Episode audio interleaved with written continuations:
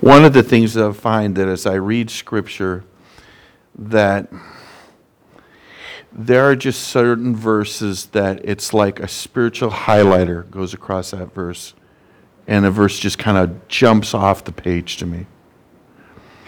And so, in my scripture reading, that takes place, and sometimes even in my in my in my message preparation, that takes place. And as we were going through Christmas, I, I knew that we were coming to the story of Mary and when we were coming into that story and into that experience, all of a sudden, the first line of Mary's song just started jumping out to me, and I started thinking about it all the time. I, I want to remind you what it was. And Mary said, My soul magnifies the Lord. And, and as I was thinking about this new year, and as I was thinking about my life, this verse just kept coming to my mind over and over again. My soul magnifies the Lord. You know, I, I've read that part of Scripture many times and I've kind of overlooked that because there's cool stuff after it. But this idea of magnifying the Lord is a really interesting thought. And so over the last week, I have been just studying a lot about what it means to magnify the Lord. Now, there are some things it doesn't mean, okay? We don't need to make magnify the Lord because he's little and we need to make him bigger, okay? We don't need to do that. It, this isn't a, a telescope kind of experience where you look into the telescope and you look down. I mean, um, I, I get to, mean, what's the other kind of scope? microscope. It's not like a microscope where you look down and go, oh, there's God. I never knew he was there. He's just so little. He's such a cute little cell. We, that's not what we're doing. Instead, we're dealing much more in the telescopic kind of idea. You know, the Hubble telescope, I don't know if you've ever taken the time just to look at the beautiful pictures of the heaven and the earth that it has drawn closer to us that we've never seen before. You know, the, the pictures of a star being born, the picture of just the, the beauty of creation. You know, we're fortunate here because there's less light pollution at night that occasionally you can look up on a non cloudy day and you can look up and you can see the, the, the expanse of heaven. And if you take the time and you're patient, it multiplies, doesn't it? At first, you just see a couple stars, but then you see more and more stars. But the Hubble telescope has been able to help us zoom in on this beautiful glory that's out in the world. Mary was saying that because of what God was doing, that her life got to magnify. My soul, my life gets to magnify God's glory. Through me, we're seeing a greater glory of God than existed before. Think about that. When we look at the pie chart of what God did in this church in the last year to raise $75,000, and I want you to, to give you a concept of what that is. That is almost half of our annual budget. Okay? Almost half of our annual budget through giving and selling vans and having garage sales and all different kinds of things. We raised another third of our budget, uh, uh, almost half of our budget again this last year. And what it doesn't show isn't our greatness. It shows the greatness of God. All of a sudden, it is magnified because He took 60 plus people and did something absolutely amazing. And, and, and I think that that's what I want for us this year. I want this idea that somehow, as people look at each one of our lives, and as they look collectively together us as God's people, that we have magnified the greatness and the absolute awesomeness of our God. That somehow, by what we collectively do together, in fact, there's a verse, and we're going to take a look at it in a second. In, in Psalm chapter 34, verse 3, it says, David gives this invitation, and this is my invitation to you today. He says, Come, let us magnify God together. So here's my thought for the year. My thought for the year is we're going to magnify the Lord together. That, that's, that's what I want to see happen in this new year.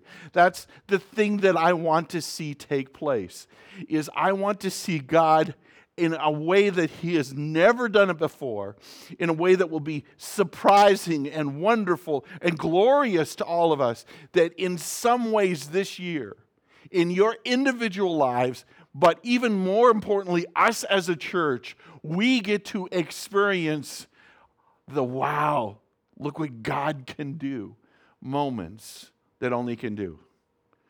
And when I think about this idea of what it means to magnify the Lord, what David says in the around the invitation of Psalm 34 gives us a great I think it, it gives us a great example of all of what it means to magnify the Lord. The first idea that we need to do to magnify the Lord is we need to speak it. We've got to express it. We've got to express the greatness of God. We've got to express not only that, we've got to express what He's done in our history, what He's doing in our present, and we, what we expect Him to do in our future. We've got to put God's signature, God's moniker on everything. Your life, if the title of your life is going to roll and it shows everything that's going on, executive producer of your life should be God. Okay?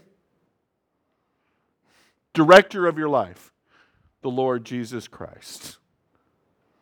And so, the first thing that, that this psalm challenges us to do is it challenges us to express how we feel and what we see in God's incredible glory. Let's read it together. Psalm 34, starting at verse 1. I will bless the Lord at all times, his praise shall be continually in my mouth. Now, this is interesting because it doesn't say, I will uh, bless the Lord on Sundays. It doesn't say, I will bless the Lord every other Thursday. It says that I will bless the Lord at all times. You know, I, I, think that one of the things that I've, I've said it before, but I think that sometimes we've got to create lists.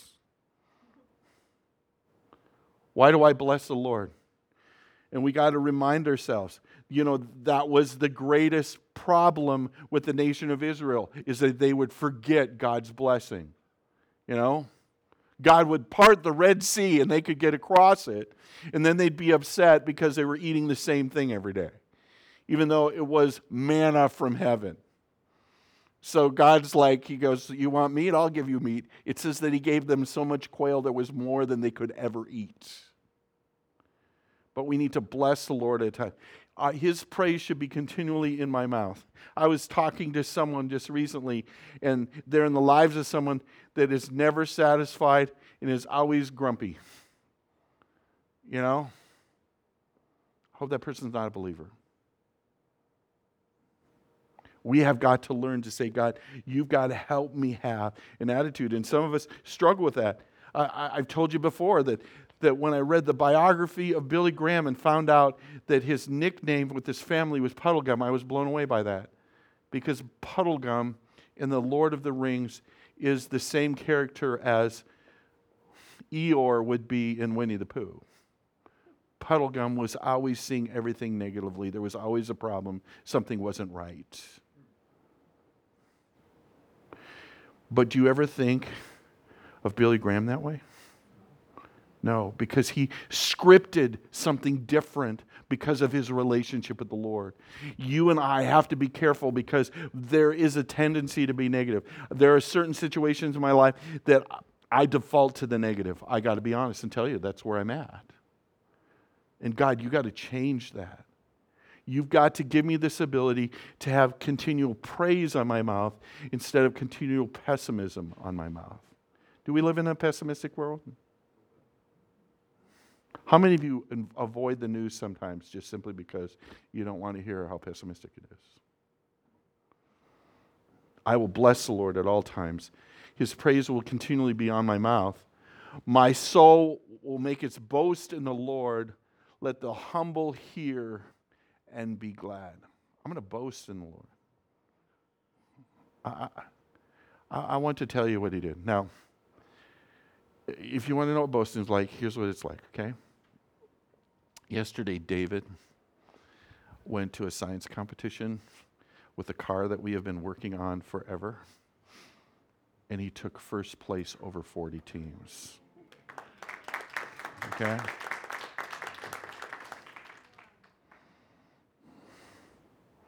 See, that's easy to do. Why is it so hard to boast of the Lord? Why do we sometimes struggle? Someone says, What can you praise the Lord for today? And you want to go, Got nothing. you know? My soul makes its boast in the Lord. You know, sometimes the reason that people don't want our God is because we don't seem to want Him either. God is calling us to boast in the Lord. The way that we magnify the Lord partially is with our words. We have to express them. That's why he went on to this invitation Oh, magnify the Lord with me. Let us exalt his name together. That's why worship is so great. Because worship isn't about us, it's not about all you getting together and singing a love song to my wife. That would be weird, wouldn't it?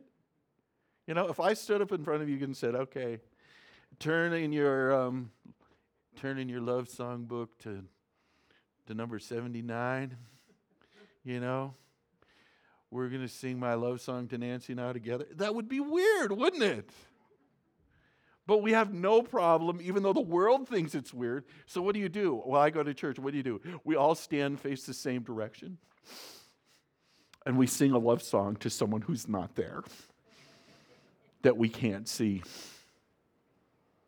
Let us exalt his name together. So, the first part of magnifying is, is that I want this year to be filled with expressions of how great and glorious and wonderful our God is.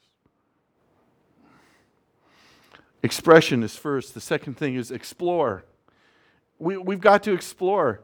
You, you, you've got to, our first core value is know. And, and that's knowing God. We've got to explore and know who God is. You can't have an idea about God. You can't have somebody else's idea about God. You've got to spend time in His Word and you've got to know this. I sought the Lord and He answered me and He delivered me from all my fears. How would you how many of you would like to be delivered from fear and anxiety and panic? I sought the Lord. I got to know Him. I explored him. A part of this year is going to be different ways that we're going to challenge each other to get to know God better. I, I want us to come to the end of the year and be able to almost put in a list. These are some things I didn't really know very well about God, but boy, do I know them now. These are some things that I forgot about God, but He reminded me about Himself, and I know them. And you know what? I live differently. Emotionally, I am in a different place. Do I? Because I know God. Yeah, the world's kind of crazy out there, things are kind of nuts, but I know God. Psalm 46:10 says what? Be still and know that I am God. The whole chapter is wrapped up in the chaos of life. The first chaos in nature, second of all, chaos in nations. But then it says there's a cure for that. Be still and know that I am God. Further on, he says this Taste and see that the Lord is good. Blessed is the man who takes refuge in him. You know, um, Nancy likes to try new recipes, and she tried this run recipe, and it was a Thai recipe. And it says spicy Thai something. Now, the word spicy in different languages and in different groups of people means different things. And so Nancy didn't put all as much spice in as maybe she could have. And for that meal, it didn't taste right. You know why? Because it needed more spice to taste right. I'm not saying the first bite of God is always a great bite. But if you're willing to sit down and have meals with God, you're going to see how wonderful and how awesome He is. But occasionally, if you are picky eaters. And God says, Come and taste and see that I'm good. And you're like, hey, I'm sorry, God, but I'm not a broccoli kind of Christian. I'm sorry, God, but I'm more of a meat and potatoes kind of Christian. And God is laying out this new platter for your new year. And you have to decide not to be a picky eater because God is not only calling you to express, that's a part of magnifying, but a part of magnifying is exploring and getting to know who God is, feeling comfortable with Him. Blessed is the man who takes refuge in the Lord. Uh, you know what? If your God is still little, He's hard to take refuge in. But if your God is getting bigger as you get to know Him more and more, He's easier to take refuge in because you're beginning to understand the most important thing about God is that He really is in control and He's sovereign and He's not surprised by anything. We've said it before, we've read it in Scripture. Ephesians says, How much is under His feet? Everything is under His feet. So the second thing we need to do is we need to explore. And then in the midst of that, we're going to experience, okay? Mary magnified God because of this experience she was having, right? God picked her. God chose her. God was going to use her. There, there is something joyous and wonderful about being chosen and used by God.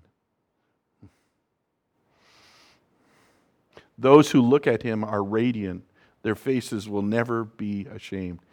There's something about experiencing God's glory that takes away shame. You know, you got a bunch of people all over the world that are trying to erase shame. Uh, I, I, talked to a person before that had this situation in their life, and so they were trying to pay somebody to scrub the internet so that it would never tell this truth about them ever again. And they said, But I keep Googling it. And even though they hide it deeper and deeper, I can still find it. But when the glory of God enters into our lives and we understand the total forgiveness that comes from God, shame isn't there anymore. That's why we could sing the song Unashamed today, because there's no shame left. So we experience glory. What else do we experience? We experience salvation. This poor man cried, and the Lord heard him and saved him out of all of his troubles. You know what? Uh, do we get ourselves in trouble sometimes? Do we create some messes? Is it not amazing to watch how God can solve even messes? We'll experience salvation. Not only will we experience salvation, but we'll experience protection the angel of the Lord encamps around those who fear him, and he delivers them. You know, I've been in situations where I was just really afraid because I felt unprotected, but then I watched God do something amazing. He protected me. Have you ever wondered why you're delayed on a trip? Maybe it's because God's protecting you down the road. Have you ever wondered why circumstances change? You know, uh, I, I commented to Nancy the other day. I said, you know, sometimes we put together plans and then they just never come together. But when they finally come together, it's usually better than what we ever thought of at first. We have to believe that about God. God, you know, I thought this was going to be really cool and this is how you should work everything out. But you have a better plan.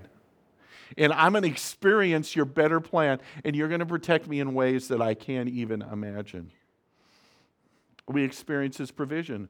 Oh, fear the Lord, you saints, for those who fear him have no lack. Huh. Are you learning, like Paul talked about, I have become content in all things? Because God provides. You know, I was talking to Sandy yesterday about just some of the ways God even provides extra for me and lets me do things that are fun.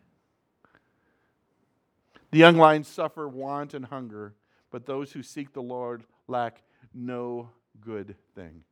You know, in our maturity, we can get so caught up in the fact that somehow our happiness is going to be in having something like the young lion, right? But as we learn to seek the Lord, all of a sudden, He provides for us in ways that we can't imagine. So we experience His provision. What else do we experience? Well, not only do we experience things, but magnifying is about practicing things, okay? Come, O children, listen to me. I will teach you the fear of the Lord. What man is there who desires life and loves many days that he may say good? And so he, he, asks, he says, I, I want to teach you about the practice of how you should live your lives. You know, magnifying the Lord comes partially from obedience. Do you think God would have chosen Mary if he didn't see the record of obedience in her young life? She was favored of God partially because of the, the type of life that she lived. And so now all of a sudden he says, okay, we, we want to magnify the Lord together, but a part of that is the life that we practice and the obedience that we have in our lives. You know, occasionally have you ever met somebody and they tell you they go to church, but you've watched the actions of their life and you're going, well, that's not helping you at all. Or someone says to me, You know, I, am a Christian too. And you're like, I loved what one of our teenagers said once is this young man said to her, you, you know, I'm a Christian too. And she looked at him and said, You have got to be kidding me. Why? Because she knew the practices of his life. She spent time with it. I, I don't want anybody to say that of me. Do you want people to say that of you? When, when, when it comes to your Christian life, they're watching you and, and they're going, You got to be kidding me. I don't know why they're in church. It didn't rub off yet. You know, you know. So he goes on and he says, verse 13, keep your tongue from evil and your lips from speaking deceit.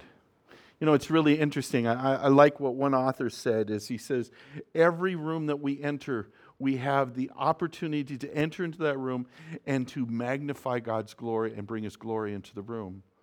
Or we bring darkness into the room. Wow. There's no middle ground, is there? Either we bring glory in or there's a lack of glory, which is darkness. And a part of that a part of where we need to ask God to help us glorify Him and magnify Him is in our words, right? He says, I, I want blessing to be of my words, not deceit and not lying. That takes the glory out of things. He goes on, he says, Turn away from evil and do good. Evil is an interesting word because, you know, I, I, think that we make it a real dark word. In fact, there's a new TV show out that I will not be watching called Evil. Have you seen that one? You know, you just watch the ads for it and you're going, bad show, bad, bad, bad. You know? Evil at its simplest definition is things without God. That's what it means a lack of God turn away from anything that lacks God and do good. That's, this is really a picture of repentance. I'm going to turn away from these things in my life that I know that aren't right, and I'm going to turn towards this. Think about this. Do you realize that before you were a Christian, you did not have the opportunity to do good? Because even when you were doing good, you were doing it for the wrong motives, right? So it wasn't good. That was, that was the whole point of the Sermon on the Mount, that just probably was the mind blowing thing. Is like when Jesus said, It's not enough to to do the right thing, you have to think the right thing too. It's like, well, that's harder. God is calling us in our thinking to change to do what God is calling us to do. See, a part of obedience is a life the part of being a life that magnifies God is living a life of obedience. You have to practice your faith. And, and, and you got to trust God because obedience is about trusting God. Because over here, I think, I'm thinking, I want to do this thing. And God's saying, I, I want you to do something different. Well, can we vote on it? it, it it's really trusting the Lord. And it says to seek peace and pursue it. So look at this. There's, there's like three levels to this there's our words, there's our actions, and there's our relationships. Because seeking peace and pursuing it is about other people, isn't it? Is it easy to seek peace? Some of your personalities are all about peace. That, and in fact, you'll run away from any conflict because you just want peace. But then there's the others of you who just like being right. And, and you're going to fight to the end, and seeking peace is not your goal. And yet, if we're going to magnify the Lord, we have to seek peace. Shalom, that, that's what he wants to give us to, to us. But we have to seek it and model it in our lives. So the practice is like that. The eyes of the Lord are towards the righteous, and his ears towards their cry, but the faith of the Lord is against those who do evil, to cut off the memory of them from the earth. Wow, those are hard words. God wants to. I long to. You know, that was one of the things in Luke. Several times Jesus would, would, would just speak to the crowd and he says, How I long to do this for you, but you would not have it. And at the bottom of our of each of our hearts is a rebelliousness that doesn't really want what God wants. We just want what we want. And we think that God is just giving suggestions. Thanks for the idea, but I think I'm going to do my own thing. And yet, a part of magnifying the Lord comes in the practice of our life and are willing to live a life that's obedience. Because we want the experiences. Here's another one of the experiences when the righteous cry for help, the Lord hears and delivers them out of their troubles. God, God is going to be there for us as we learn to magnify Him. The Lord is near to the brokenhearted and saves the crushed in spirit. God is with us in the aches and the pains of this world. Do you ever feel like you have an experience where you're just chugging along and just something happens in your life and it's like somebody just took a kidney shot at you and you're just going, you know, I want to know that God's with me in that moment, in the hurt, and in, in the hard moments, in the bruised moments. But see, at that time, sometimes when we are not trying to magnify the Lord, when we aren't seeking to know Him, and we're not seeking to experience Him, at those moments we're like, you know, nobody loves me, everybody hates me, you know? And we buy into this lie. Are there times that we're going to be crushed? Yes. Are there times that we're going to be brokenhearted? Yes. But God wants to be near to us in those times. Um, we just jumped. Uh, not only can we experience that, but there's other things that we can experience. We can experience help. We can experience His presence. We can experience His deliverance. Many are the afflictions of the righteous, but the Lord delivers them all. He keeps all, you know. This next verse is interesting, but let's just look at the first one. Many are the afflictions of the righteous, but the Lord delivers him out of them all. Here's something that I, I think that we have to realize, okay? First of all, this person, David is telling us the reality is, is that life is going to be filled with affliction. Why are we so surprised by it all the time? I can't believe this bad thing's happening. You know? Instead of going, well, there's something bad happening. Let's see how God handles this one. You know? Boy, boy, there, boy, this is a pretty big one, God. It'll be interesting to see what you're going to do in this situation. Boy, do you have a problem. It, it, it's hard to believe that. And as he's speaking, all of a sudden he goes into prophecy in verse 20 and he says, He keeps all his bones and not one of them is broken. Who's he speaking of there? You see, Jesus is the ultimate example of one who magnified the Lord. Did he have trouble? Was the spirit crushed? Was he brokenhearted? Was he afflicted? And yet there was a protection that God gave him even in the midst of that. The prophecy said that not even a bone in his body would be broken, which is kind of interesting because you know how usually they make sure somebody dies of crucifixion? They break their legs. But when they went to do that to speed up the death of Jesus Christ, he had already died.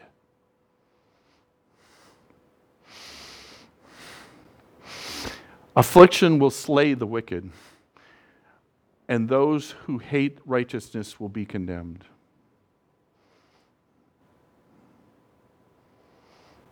Have you ever watched people that kind of hate righteousness?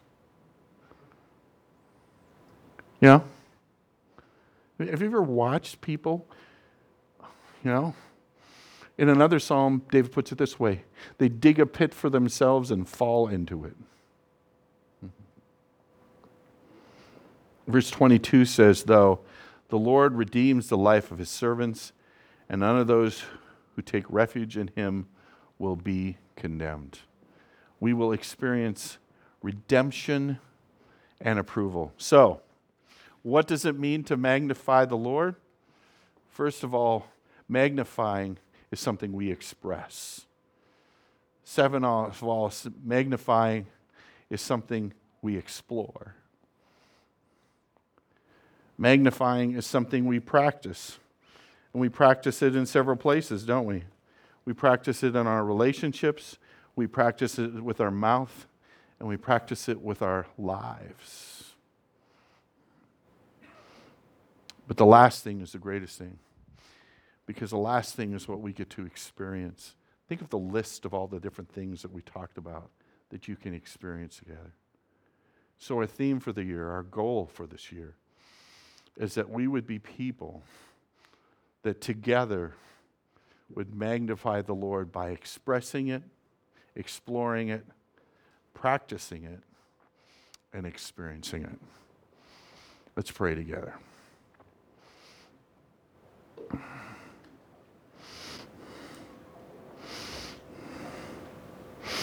There is one prerequisite to magnifying the Lord, and that's that He has to be our Savior. We have to be His children. And so, on this first Sunday of the year, I implore those of you who've never started a relationship with God that you would accept the reality that Jesus Christ wants to be your Savior so that the sin that separates you and God can be erased by His salvation and His substitutionary death on the cross so that you can be in relationship with God. He wants to do that for you today. But He is a gentleman. And so he has never forced himself on you, but he has, he has wooed you and wanted to have that relationship with you. Will you say yes to him today? Will you begin a relationship with the living God today?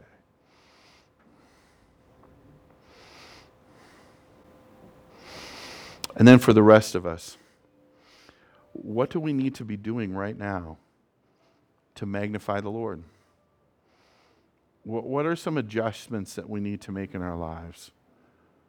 What are some things that He would love for us to experience, but we have decided that He's too small to do that, so it's not going to happen? Deliverance, protection, provision, peace, salvation, redemption.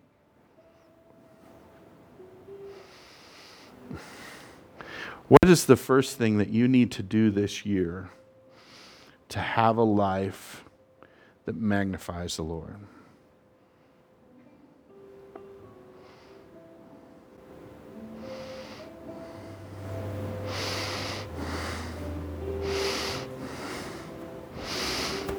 Dear God, I pray for those who have not come into belief yet that haven't asked you to be their Savior. And I pray that this would be the day that they would make that change in their lives. And for the rest of us, I pray that you would increase our ability to magnify you. May our souls magnify you, and may we magnify you together. God, for some of us, it's in our language, and we need to speak more openly about our God. For others of us, it's taking a different look at our experiences and realizing that you want to meet us and be the sovereign God of our experiences. For some of us, we need to make changes in our practice.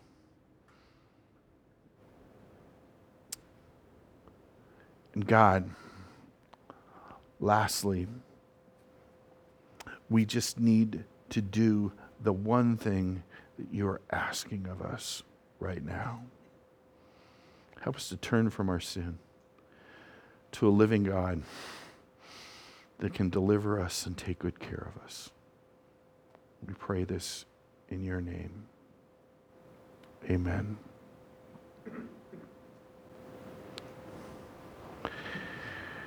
All of these things can take place because of this. All of this is because this is the greatest meal for this period of time. In Jewish history, the greatest meal was the Passover